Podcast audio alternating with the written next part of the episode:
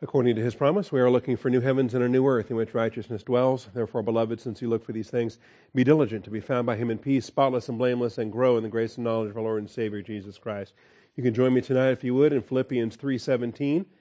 We'll be covering the final portion of Philippians chapter 3 tonight, verses 17 through 21.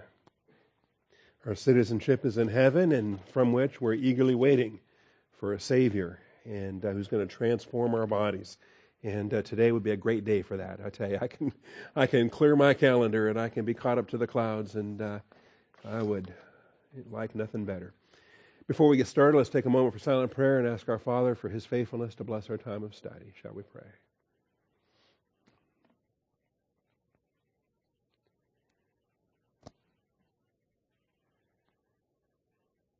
Heavenly Father, we come before you tonight thankful for your grace and truth, thankful for this time together. And for the living and abiding Word of God. And Father, I thank you for a lampstand that honors the truth, for brothers and sisters that are hungry to be fed. Father, for uh, the priority that is to grow in grace and knowledge. And uh, so we commit to you our time, ask for your blessings, hedge us about and protect us, Father. We thank you in Jesus Christ's name. Amen. All right, we want to take a few minutes for Q&A. We had a, a pending question from last week, and I don't know that I really have an answer other than um, Randy had asked about the bad report in Genesis 37 2. Um, it's kind of phrased in an interesting way when it does say when Joseph was, when he was 17 years of age, was pasturing the flock with his brothers, it says, um, while he was still a youth, along with the sons of Bilhah and the sons of Zilpah, his father's wives. And that they're also his brothers. And it's kind of a, an interesting way to phrase that to talk about his brothers and then also to talk about um, the, the, the, sons of the, of the concubines there.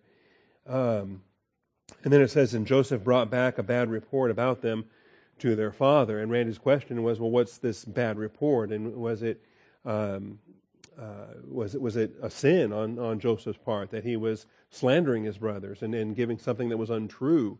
Or was it an accurate report that uh, was simply bad because what the boys were doing was bad, and uh, and so forth.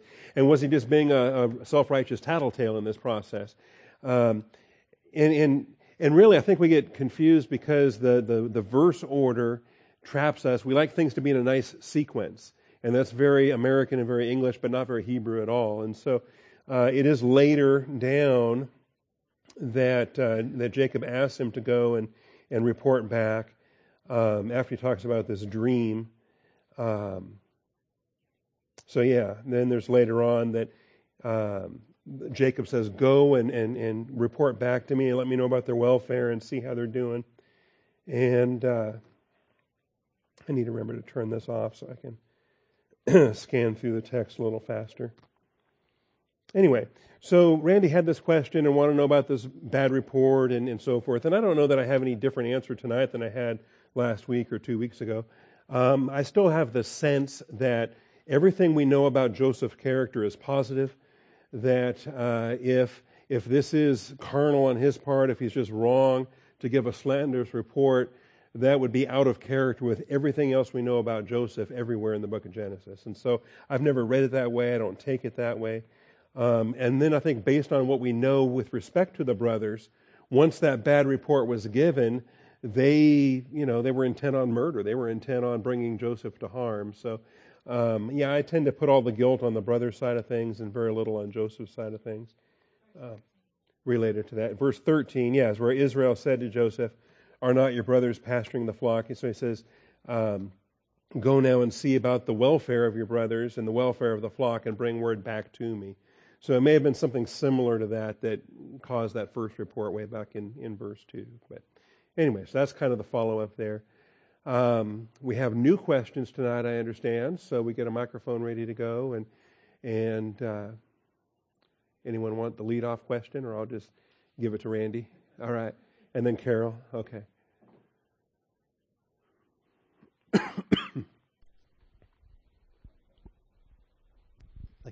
Uh, my question's in Genesis twelve three, mm-hmm. And it's a, a text question uh, at the end of that verse, uh, it mentions earth, uh, uh, in all in in you all the families of the earth shall be, shall be blessed.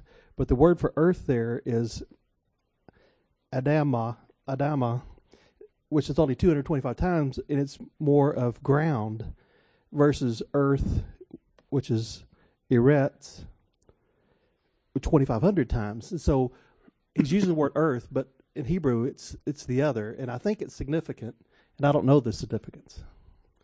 Yeah, I tend to think Eretz uh, usually highlights is usually translated land instead of earth, and uh, well, usually Genesis 12:1, it's earth, earth, earth, earth, Right. constantly earth, or how- however you say that word. It was 2,500 times, but then this Mhm. time is of all the families, it's the word ground, and it's Mhm. so little used, 225 as opposed to 2,500. I think there is something significant there, but I don't know what it was, and I just thought I might just being picky. no, I believe in verbal plenary inspiration of Scripture. So that means that God uses Adamah when He wants to use adama and He uses uh, Eretz when He wants to use Eretz. Um, I think in most cases, Eretz is rendered land, and it refers specifically to the promised land. That refers to the land I will show you, the land of blessing, the land flowing with milk and honey. Every time you have those land passages, it's always Eretz in those land passages. Adamah uh, does speak of earth, and of course, it's where Adam came from. Adam came from the Adamah, and uh, the connection there. I will uh, jot myself a note and see if I change my opinion in the next week or two. Um, let's see, selection and add a note. My current thinking is that it'll be all the families of the earth, and not just the Jewish family. Oh, totally. And so I'm thinking that that's might be what's going on there in that verse, but I don't know if I'm reaching or, or what. No, definitely. It, it is a global promise to all of humanity, and that it's the Abrahamic branch of humanity that's going to bless the non Abrahamic uh, branch. In other words, it's the Jews that are going to bless the Gentiles, because the Gentiles is everybody that's not the Jews. And so, yeah, that's the promise. All the families of the earth will be blessed. okay. Thank you. You got time for one more? Sure. Uh, was Numbers 14, Numbers 14, 24. Uh, talking about his servant Caleb. It says there that uh, because he has a, had a different spirit and has followed me fully. And I didn't know what the word, why is he saying that Caleb has a different spirit? I mean, was it just he was faithful? Uh, or, you know, was he I've pondered this for years. this is, uh, yeah, yeah, yeah. Also, uh, do you know Caleb's dad's name?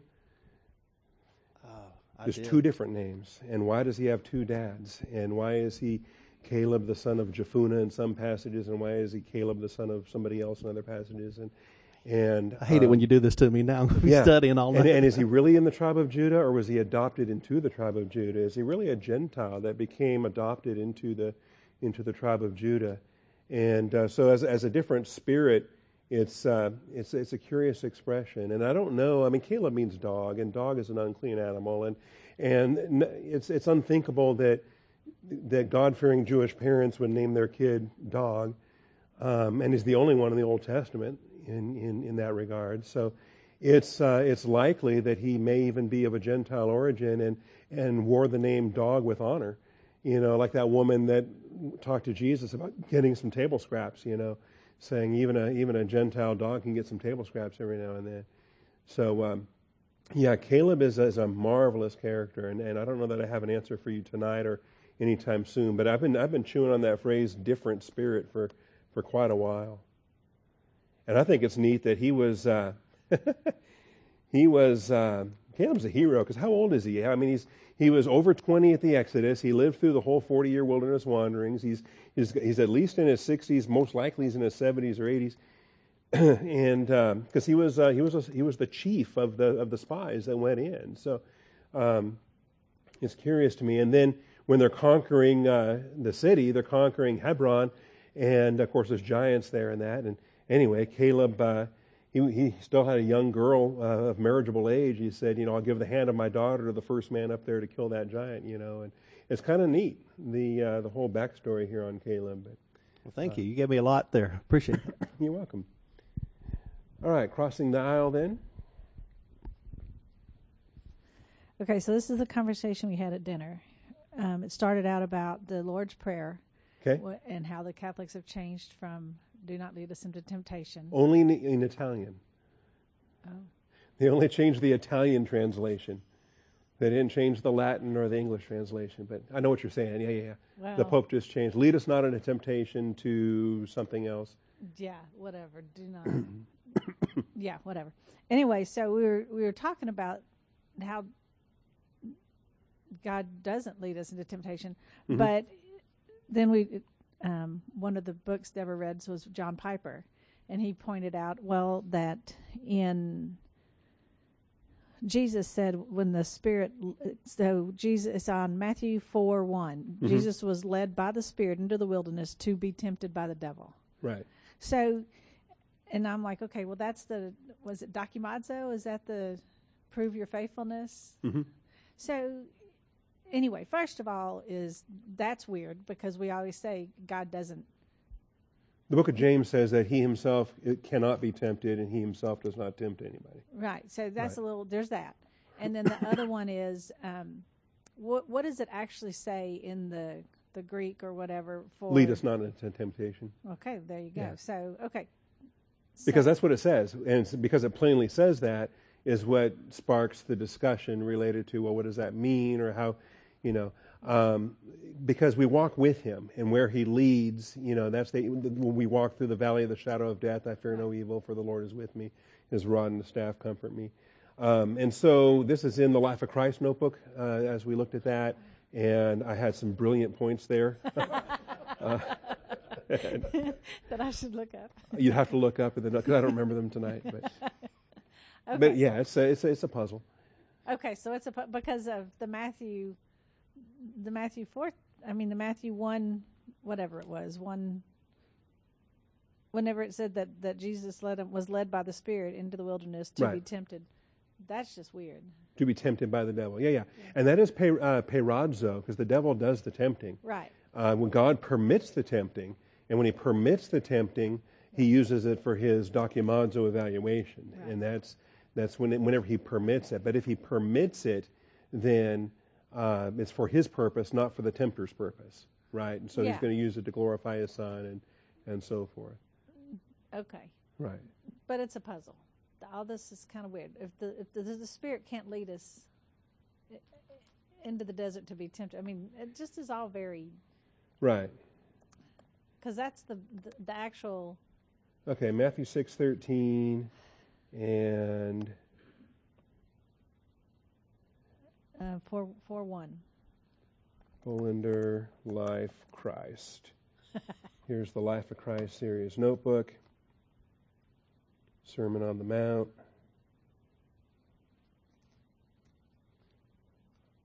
Let me remind myself what we did with this. So there you go, not, number nine. The so called Lord's Prayer is actually the New Disciples' Prayer, establishes prayer principles for new believers to follow. Adoration before the Heavenly Father, anticipation of His coming kingdom, assent to His will, acceptance of daily provision, awareness of forgiveness, and abstinence from evil. So that doesn't really answer your question, does it? Wow. Boy, those notes were a dodge. What was that guy thinking? But to say that it's a puzzle and that that's, I mean, I can work with that. That it's these because they're it's God doesn't tempt us, but this script, this you know, just the phrases are Right. kind of something that, yeah, you got to dance with. You bet. I haven't answered anything tonight yet, have I? All right. We'll give Randy one last chance. Ask an easy question. Well, it builds off of Carol's a little bit Uh-huh. because so Matthew and Luke both say this he was led by the Spirit, but Mark, says he was driven. yeah, cast out ekballo, Yeah. And I'm curious about the casting out because it's the same ekbalo that Jesus does to Casting out demons. d- yeah. So Yeah, yeah.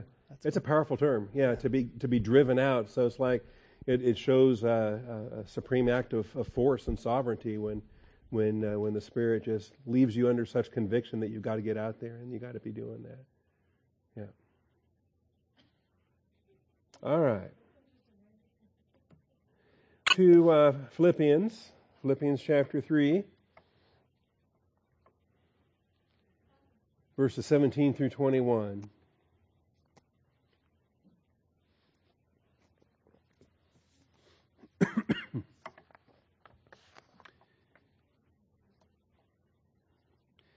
All right, Philippians 3 17 through 21. And this follows on the heels of 12 through 16, where we're pressing on the upward way, where uh, we are forgetting what lies behind and we're reaching forward to what lies ahead. We're uh, pressing onward and upward, as it says in verse 14, toward the goal for the prize of the upward call of God in Christ Jesus. And, uh, and so this is a follow up to that. Um, and also a, a warning that uh, while we want to follow the right example, there's actually a very dangerous example that we want to steer clear of. And so, verses 17 through 21, it says, Brethren, join in following my example and observe those who walk according to the pattern you have in us. For many walk, of whom I often told you, and now tell you, even weeping, that they are enemies of the cross of Christ, whose end is destruction, whose God is their appetite, whose glory is in their shame who set their minds on earthly things. For our citizenship is in heaven, from which also we eagerly wait for a Savior, the Lord Jesus Christ, who will transform the body of our humble state into conformity with the body of His glory by the exertion of the power that He has, even to subject all things to Himself. Okay, so there's a lot here. We got to unpack it all. And uh, we took, I don't know how many classes we took to teach this the first time through, and we'll see if we can do it in a single class tonight or possibly uh, also give part of this on Sunday. But we recognize that imitation is the design. Let me get past this. There we go. Paul made imitations and patterns a focal point for his ministry. Time and time again, he talks about imitating, being imitators of God, being imitators of Christ, being imitators of us, as we also are imitators of Christ. Phrases like that. I mean, just look how many times he talks about this in uh, 1st and 2nd Thessalonians, 1st Corinthians, here in Philippians, 1st and 2nd Timothy, Titus, in so many places. Also, Peter would have uh, a reference to this with the imitation uh, blessings that we have in the body of Christ. And so this uh, this is really a joy when you when you're to follow an example, join in following my example. Just play Simon Says, right, or play copycat or whatever. You know, you've got an example to follow. Not only are you getting teaching, doctrinal teaching from the apostle, but you also have an exhibition. You've got an exhibit to to uh, to learn from and to imitate, and and that's a positive thing. Not just Paul and his team, but also everyone else. Observe those who walk according to the pattern that you have in us. And so there could be other churches. The Philippians could learn from the uh, Thessalonians or the Bereans or, or other uh, assemblies that have been uh, taught by the Apostle Paul. And that's the positive example. On the flip side is the negative peer pressure, the negative example, these enemies of the cross of Christ that are spotlighted in verses 18 and 19. And that can also become an influence that can be imitated, can be copied. The many walk, and uh, I tell you now, even weeping. And so the blessings here, and really, it's a it's a simplicity, and I think it's part of the human design. I don't know, we'll get into this in anthropology or not, but I mean, God designed us to learn. Children learn, and much of what they learn is by observing and copycatting, and, and as they observe their parents, as they observe older uh, siblings, and, and things of that nature. And we also tend to form habits. I think habits can be a blessing as well, uh, creatures of habit. God wants us to be habit forming when we are worshiping Him and devoted to Him, and the blessings of, of habitual worship and um, consistent Bible study and so forth, all that's a joy. Uh, the fall, of course, comes in, and the, the sin that enters into humanity has an impact, and now all of a sudden, our uh, habit forming blessing becomes uh, an addiction forming uh, sin pattern, right? And so, what should be a blessing as far as uh, being habit forming and imitative uh, then falls into the realms of addiction and, and slavery and things like that. So, all of this falls into play. And so, local churches now in the church age, we're called uh, uh, parents and children. If you lead someone to the Lord, you, uh, you become their spiritual father. Uh, they become your true child in the faith. And we have family language that's applied to the body of Christ. We have brothers and sisters in the local assembly. And so we have the opportunity to imitate one another as brothers and sisters will tend to do. And that's what we see here. The, uh, the importance of right patterns becomes critical in view of the wrong patterns, all too frequently imitated. And that's another reason why, if you've got these kind of things creeping into the church, you've got to root them out. You, you can't, uh, good company will corrupt bad morals. You've got to, uh, to remove the wickedness. And, uh, And Paul takes no joy in this. This is his opportunity to be an I told you so, and, and it just breaks his heart because he did tell them. He says, uh, uh, I often told you, I often told you that worldly believers are going to be worse than uh, unbelievers as far as their attitude, as far as their outlook. And they're going to be very harmful in the assembly. So I've told you often, and now I tell you even weeping. So what's the difference between then and now? Uh, we don't know. But it clearly, I think, there's something that's going on in the context of the now that has come to Paul's attention, it's been reported to him, or there's some current event that's happening and which causes him to weep that, uh, that uh, the Philippians are going to have to deal with it the way that, uh, that they will. That they are enemies of the cross of Christ, whose end is destruction, whose God is their appetite, whose glory is in their shame. And what happens when you become worldly minded, when you set your mind on earthly things? Because we're not an earthly people. We used to be. But when he saved us, we, we received a heavenly citizenship. And, and now we, we still reside on this earth, but it's no longer our home. We now uh, find ourselves as, uh, as fish out of water, so to speak, that we're a new creation, still living in this old creation, still living in this fallen body in this old creation. And, um, and so we should have our mind set on the things above. We should be heavenly focused because the more worldly we become, um, well, you see the descriptions of it here whose God is their appetite. And what, uh, what a terrible form of idolatry that that can become. So there are many wrong walkers, more than we want to admit. And this must be told, and it must be told repeatedly. You've got to spotlight the dangerous thinking. You've got to spotlight the harmful attitudes. You've got to spotlight, and, and, and sometimes it's going to be unpleasant. And sometimes it's going to come across, and people are going to be um, resistant and they're going to say, well, why do you keep bashing other churches all the time? No, stop, stop. There's no bashing that's happening here. Uh, I don't bash anybody, but I do try to accurately describe problematic attitudes and where they can filter into local churches because we don't want to keep it, uh, we don't want it to be creeping into this local church. And so when he says, I often told you, well, wasn't that enough? Why is he telling them yet again? And uh, so it has to be told often and it must be told repeatedly. This telling makes Paul cry. There's a lot of passages where Paul's just weeping. And these are, uh, you know, don't want to spend a lot of time on this, but, you know, you wonder, what, what are you, some kind of weak sister? What, what, what kind of crybaby is the Apostle Paul, you know? I think he had such a spiritual capacity and a sacrificial love for those that he ministered to that it just broke his heart time and time again. Acts chapter 20, uh, he calls for the elders of Ephesus and he says to them, You yourselves know from the first day I set foot in Asia how I was with you the whole time, serving the Lord with all humility, with tears, with trials, which came upon me through the plots of the Jews. Tears and trials. The ministry is not easy. How I did not shrink from declaring to you anything that was profitable and teaching you publicly and from house to house. And uh, so we see the tears there. When you get down to verse 31, there's more tears. Uh, he's warning them and this is, uh, this is significant. He says, uh, verse 28, be on guard for yourselves and for all the flock. He's talking to plural elders to look out for one another, to be on guard against them, themselves, right? And um, this will happen. This is, there's a follow up to this in 1 Timothy when he says, The reason I left you in Ephesus is that you can teach certain men to not teach strange doctrines and because they've they've crept in and started doing that, like I told them in uh, Acts chapter 20. So uh, be on guard for yourselves and for all the flock, among which the Holy Spirit has made you overseers, to shepherd the church of God, which He purchased with His own blood. I know that after my departure, savage wolves will come in among you, among you, talking to those elders, not sparing the flock. And from among your own selves men will arise, speaking perverse things to draw away the disciples after them. And this is what has to be guarded against.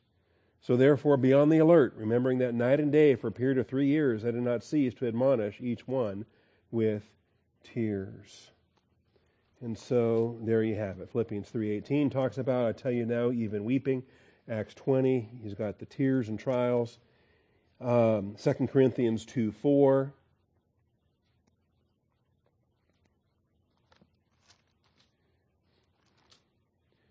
Out of much affliction and anguish of heart, I wrote to you with many tears. And this is uh, was called the sorrowful letter. It's uh, we don't have this letter. It's not in our Bible. It's in between First and Second Corinthians.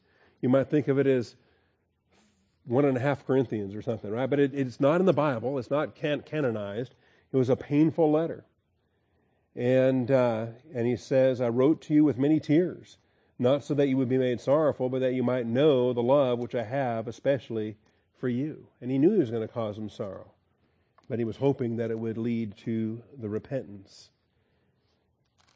Chapter 11 and verse 29 who is weak without my becoming weak, who is led into sin without my, and this phrase, intense concern, speaks about uh, the, the tearful worry that happens when you're watching somebody who knows better not living the doctrine that he's been taught.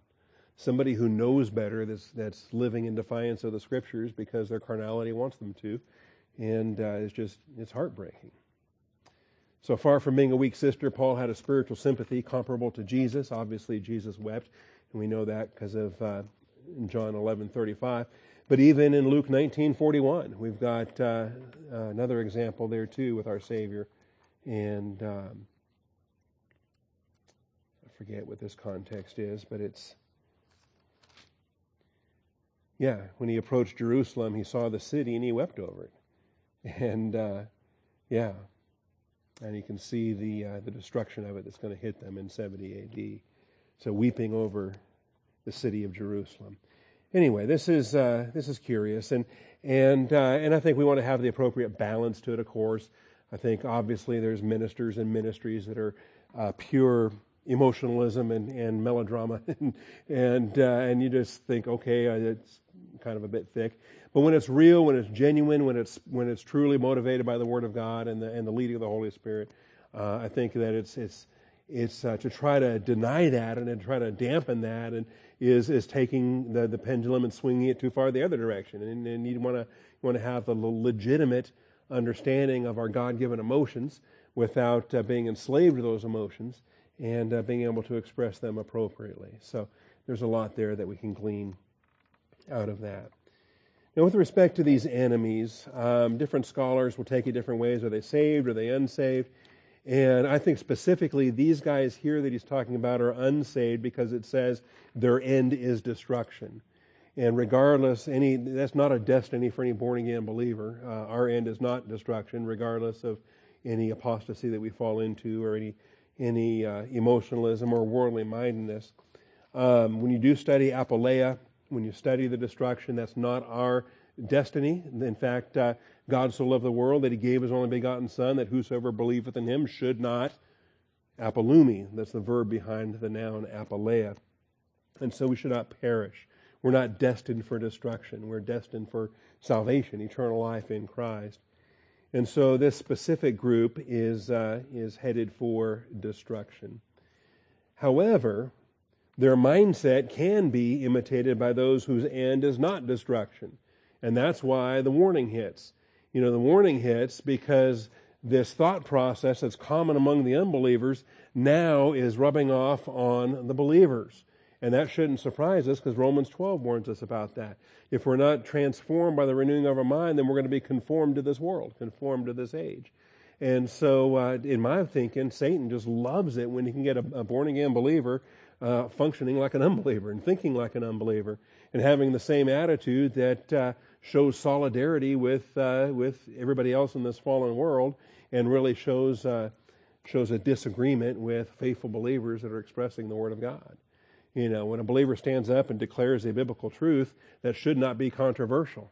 Uh, but in our culture, it's become hate speech. It's become uh, unacceptable. Say, especially this month. This is Pride Month for the for the rebellion against God's designed creation.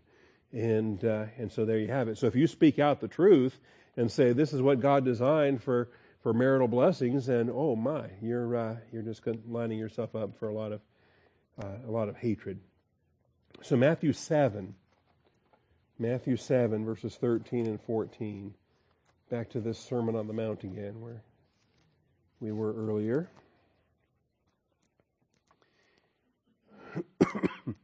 Enter through the narrow gate, for the gate is wide and the way is broad that leads to destruction, and there are many who enter through it.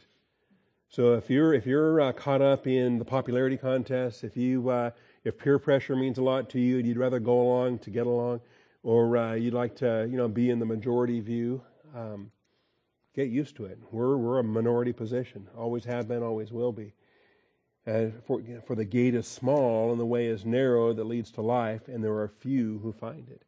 And so you're already a minority when you get saved. And then once you're saved, you're going to become a minority of a minority when you're a disciple living in the Word of God. So out of the whole body of regenerate, how many are living in the Word of God day by day and growing in grace and knowledge? Versus how many are born again but not disciples? See? So you become a minority of a minority at that point.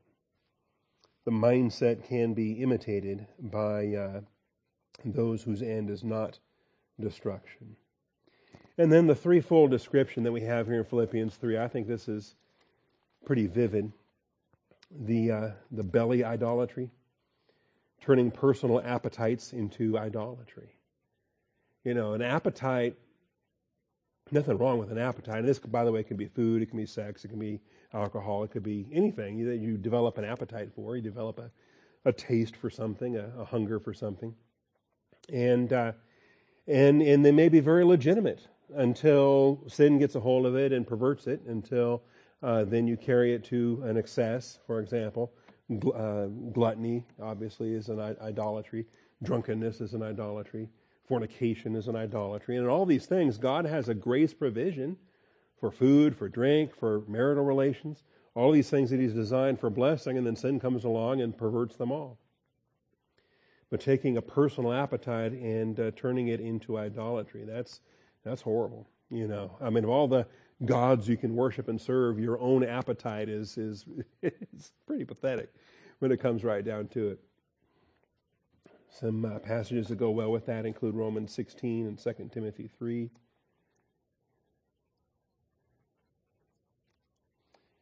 That's always a good question to ask yourself. You know, who's in charge? You know, do you do you control your drinking, or does your drinking control you?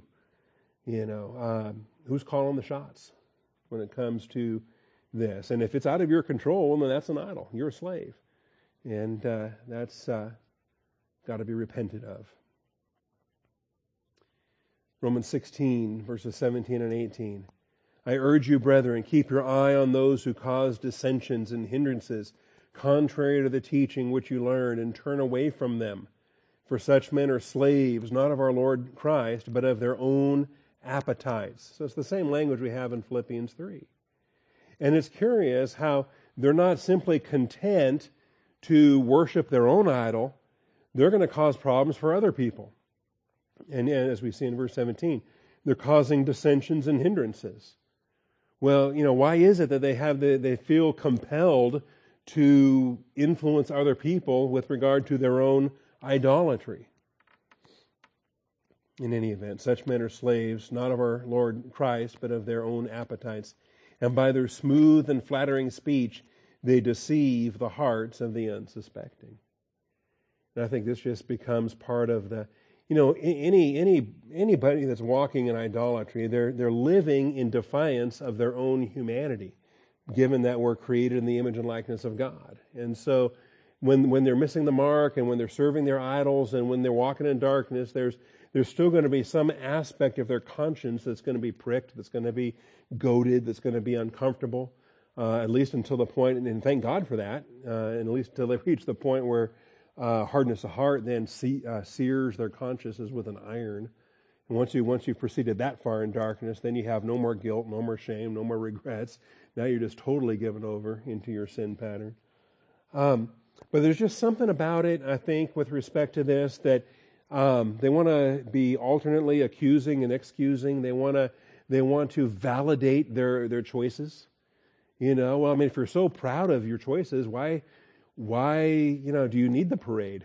why do you need us to validate your choices? I thought you were happy with your choices. Uh, why are you insisting that we celebrate your choices in uh, in some of these things? So, um, yeah, why is it by their smooth and flattering speech, they deceive the hearts of the unsuspecting. And it just seems like you reach a point where you're really trying to talk yourself into something here that's uh, contrary to your humanity. 2 Timothy 3 4. You talk about an appetite slave.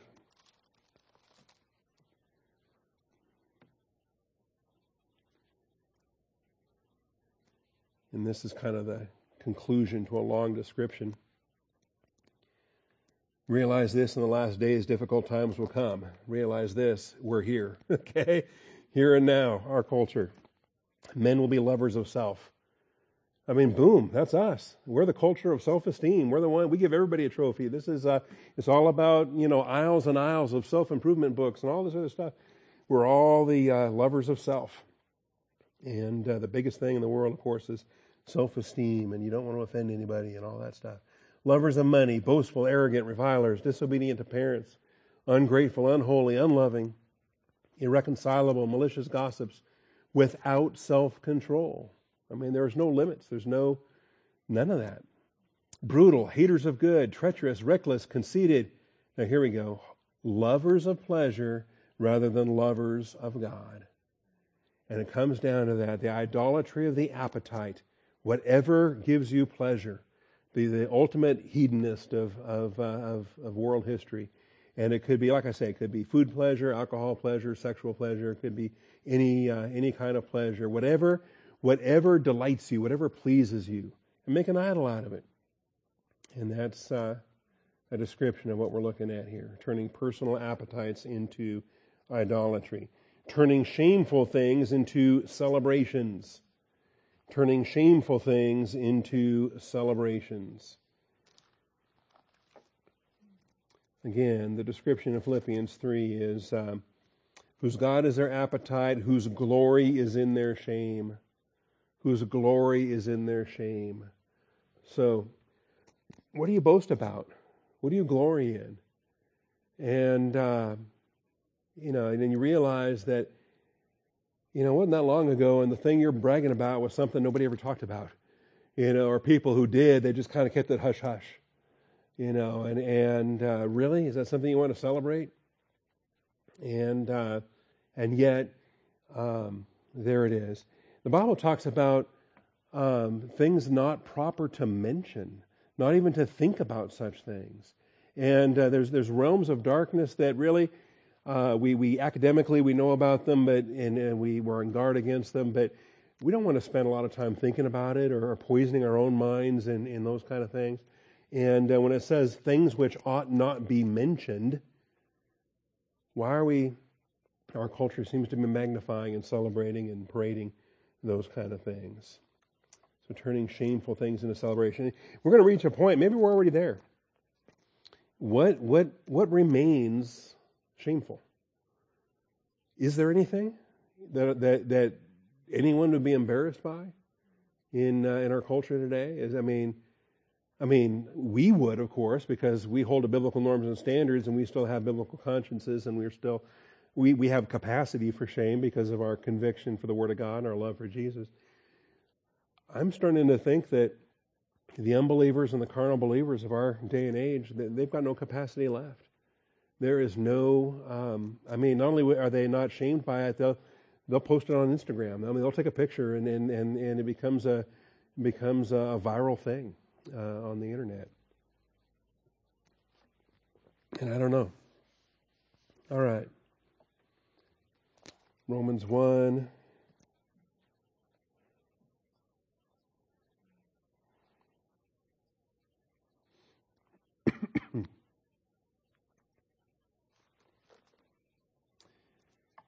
in this uh, sequence here where there's giving over, giving over, giving over.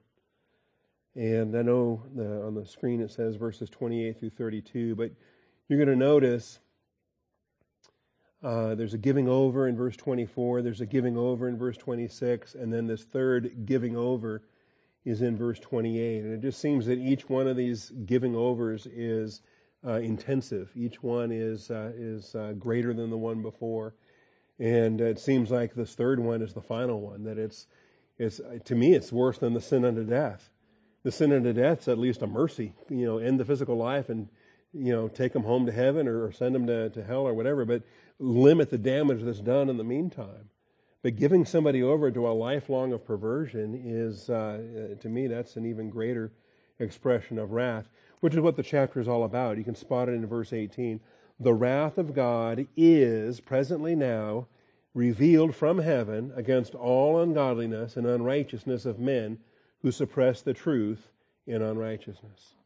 This is not the lake of fire. This is not hell. This is not a future eschatological wrath.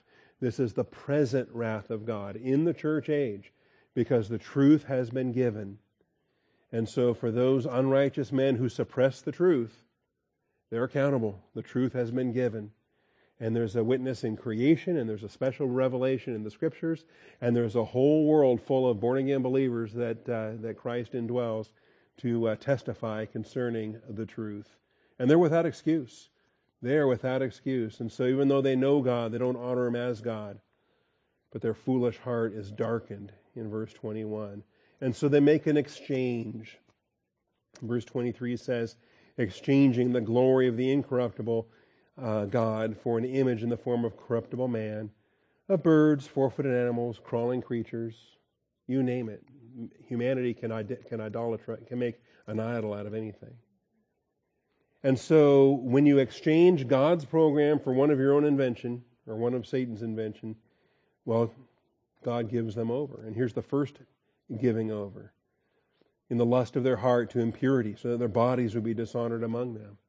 And there's a giving over in specifically sexual sin and the lust patterns that has spiritual and physical consequences.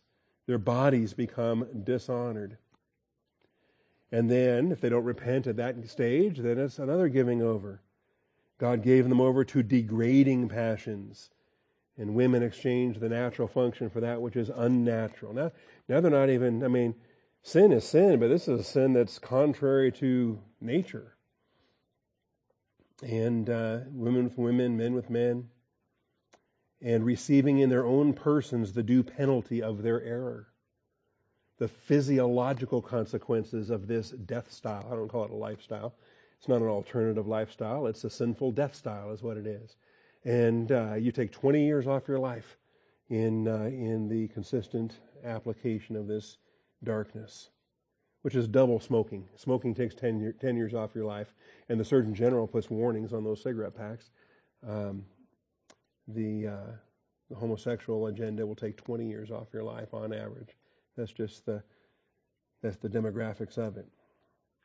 And then the third giving over, the depraved mind, to do those things that are not proper, being filled with all unrighteousness, wickedness, greed, evil, full of envy, murder, strife, deceit, malice. And notice all this. I mean, man. And um,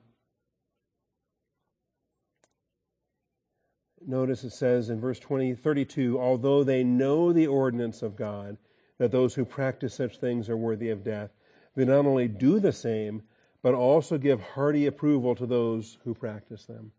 And becomes a mutual admiration society. They start reinforcing one another in the in the in the uh, idolatry being described here. All right, turning shameful things into celebration, giving hearty approval to those who practice them. And this to me is, is illogical. This to me is the insanity of it. And it just demonstrates when, when you can pursue such insanity, it's, it's not human. And it's, uh, it becomes so enslaving at, at so many different levels in, uh, in that. All right. You know, it's curious to me, too, because I was talking to a, an atheist about this the other day. And uh, firmly believes in evolution, firmly believes in Big Bang, totally, totally wrapped up with survival of the fittest and all of that. And I said, well, then, okay. On your atheistic views, then, the whole um, homosexual phenomena would be um, the species won't survive with that. It's not going to be, uh, so you talk about survival of the fittest, you talk about a, a mutation that's, that's harmful that on the evolutionary view has to uh, has to be destroyed for humanity to advance, or, or, we don't have babies in the in the And, and so on, on evolution, you should be making the case more so than on the biblicist side of things, right? You know, so whether you are a creationist or an evolutionist, you ought to come to the same conclusion. The Word of God says this is destructive. And uh, there you have it. He had no answer for me either, which I thought was interesting. All right. And then the third thing. So, whose God is their appetite, it says, who, um, who glory in their shame, who set their mind on earthly things. And they've actually had to turn off their spiritual eyes, if they were born again to, believe, to begin with, turning off spiritual eyes and keeping earthly eyes fixed on earthly things. Turning off spiritual eyes and keeping earthly eyes fixed on earthly things. And we're told not to do that. We are a heavenly people. We are uh, spiritual beings. We are born again. We have spiritual eyes. We have eyes to see and we have ears to hear. So let's use them. And that's uh, what we're called to do. Matthew 16 23.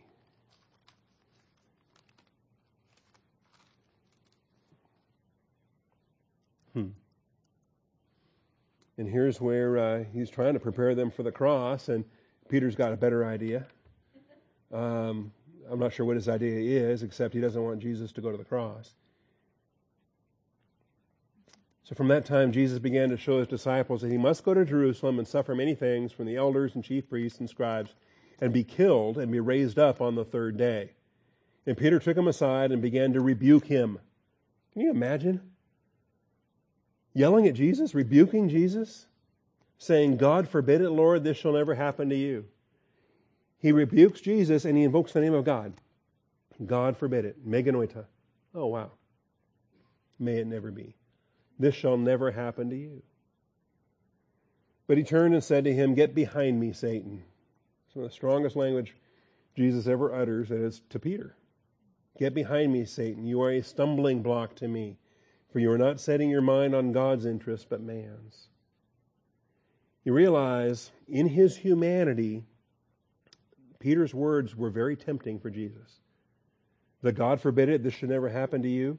That's the battle he had to fight in Gethsemane. And here's Peter voicing it out loud. And how vulnerable, remember, the spirit is willing, but the flesh is weak, and Jesus testified to that.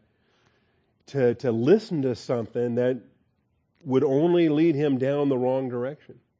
Don't even listen to that. Don't think about that. Don't give that any weight. And so setting your mind on God's interest, that's, that's a satanic, uh, I mean, on man's interest, on yourself. The, the essence of Satanism is exaltation of self, whereas the essence of, of God's plan is the denial of self, serving others, humbling yourself, and uh, applying sacrificial love on behalf of others. And so this becomes then the message on discipleship that follows. If anyone wishes to come after me, he must deny himself, take up his cross, and follow me. And that's the, uh, the application there. All right, how about Romans 8, 5 through 7? to be worldly minded? Are you kidding? If God wanted you to be worldly minded, then He wasted His time sending Jesus to die on the cross. He could have just left you where you were.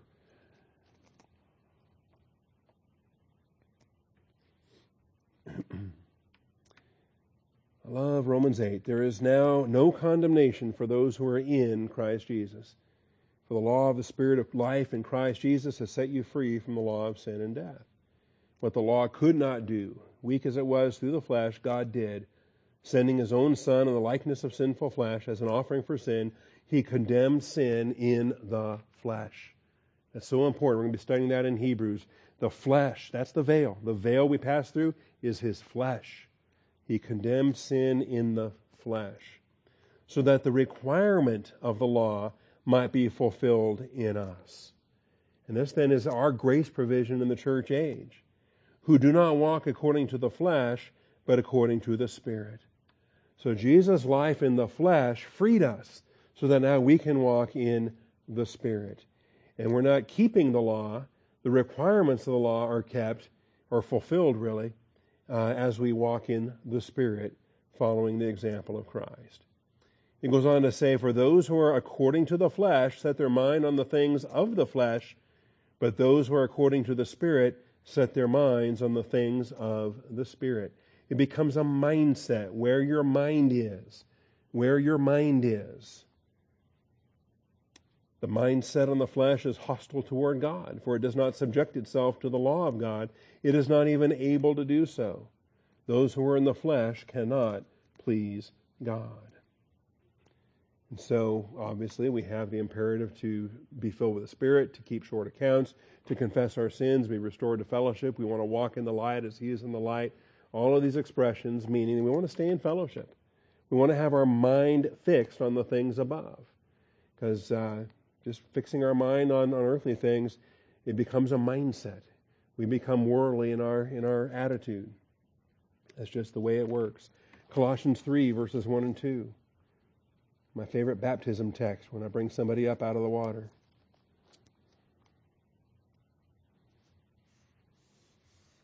I have yet to dunk anybody and leave them under there. Okay, in every baptism I've ever done, starting with Sharon, the, my wife was the very first baptism I ever did way back in the day, and all the ones ever since then. I put somebody under the water and I bring them back up because it's the picture of the death, the burial, the resurrection of Jesus Christ. We are in Christ, identified with Christ through the baptism of the Holy Spirit. And so water baptism is a picture of that. And as you come up out of the water, I like to, we, we cite this. In fact, we recite it congregationally. If you have been raised up with Christ, keep seeking the things above where Christ is, seated at the right hand of God. Set your mind on the things above, not on the things that are on earth. For you have died, and your life is hidden with Christ in God. Say, all right, congratulations, you're dead now.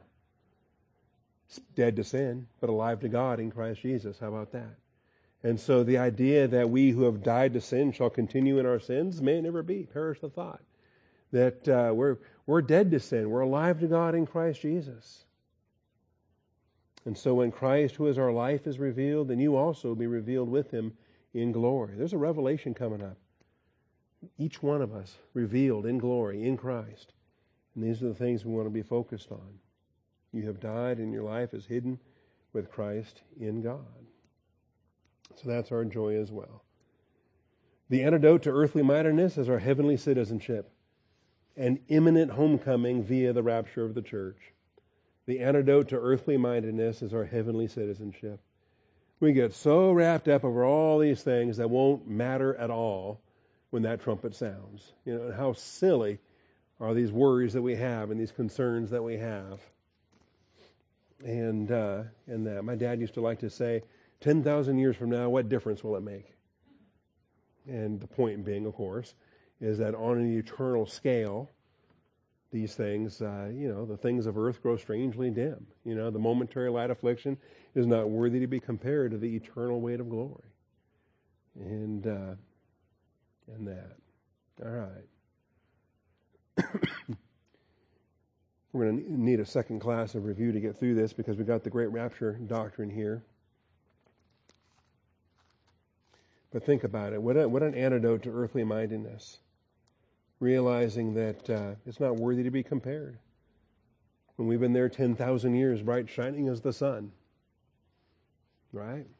What difference will it make? All this stuff we're fretting about here on earth and arguing about this and arguing about that, and all wrapped up around different political things, or uh, even worse, sporting events, or you know some other trivial thing that we think is the end of the world. And uh, really, what, uh, ten thousand years from now, are we going to care? Is it going to make any difference at all related to these things? Our citizenship is in heaven, from which also we eagerly wait for a Savior, the Lord Jesus Christ. Are we eagerly waiting? Are we on the edge of our seats? Are we, are we day by day, moment by moment, uh, hoping to depart this earth when that trumpet sounds? I mean, is that really the case? I think the sad thing, of course, is that worldly believers are just fine and dandy staying here. I mean, they don't want to go to hell when they die, that's a given, but, you know, but they're not in a hurry to get to heaven either because they're kind of having fun in the here and now, and they're very worldly minded in the here and now, and and uh, you know their sin nature gets stoked in the here and now, and all that fun and games ends when they leave their sin nature behind in this world. The biggest thing that doesn't want to leave, doesn't want you to leave this world, is the sin nature that can't leave this world with you. And so, built into your humanity is this. Uh, we talk about a preservation instinct. It's just a sin nature instinct that wants to keep keep thriving. and because uh, you're the host, and when it loses you, it's done. So uh, these things I think are in, are good as well. We'll come back to this on Sunday morning because we want to make sure we're solid on the rapture doctrine. Plus, I love teaching the rapture anyway. And uh, that was point five in the outline with the subpoints A, B, C, and D. And uh, we'll go through those on Sunday, Lord willing, and uh, rapture pending. If the trumpet sounds between now and then, I won't have to teach it. We'll just watch it. It'll it'll uh, it'll unfold on that basis. So, all right, Father, I thank you for tonight. I thank you for your truth. I do thank you for the heavenly mindedness that we're called to uh, to imitate, and even our Savior testified to this. He stood before Pilate. He made the good confession before Pilate. He said, "My kingdom is not of this world, and if it were so, my my servants would be fighting." And um, and Father, I think that we need to pay attention to what our Savior was saying there, Father. That this world is not our home, and and uh, we we are fighting over things we shouldn't be fighting over, and when we get misdirected to to uh, to earthly things, Father, keep our attention where it needs to be. Might we be focused entirely upon the glory of our Savior? Might we be eager to tell others, Father? We live in this dark world with folks that don't uh, don't know the the glory that we know, and so Father, I pray that we would uh, testify uh, concerning the excellencies of Him who called us out of darkness into light that uh, we would redeem the time, Father, because the days are evil. So thank you for this doctrine. Thank you for the two years we've spent in the book of Philippians. Thank you for this review that's been so uh, encouraging and edifying.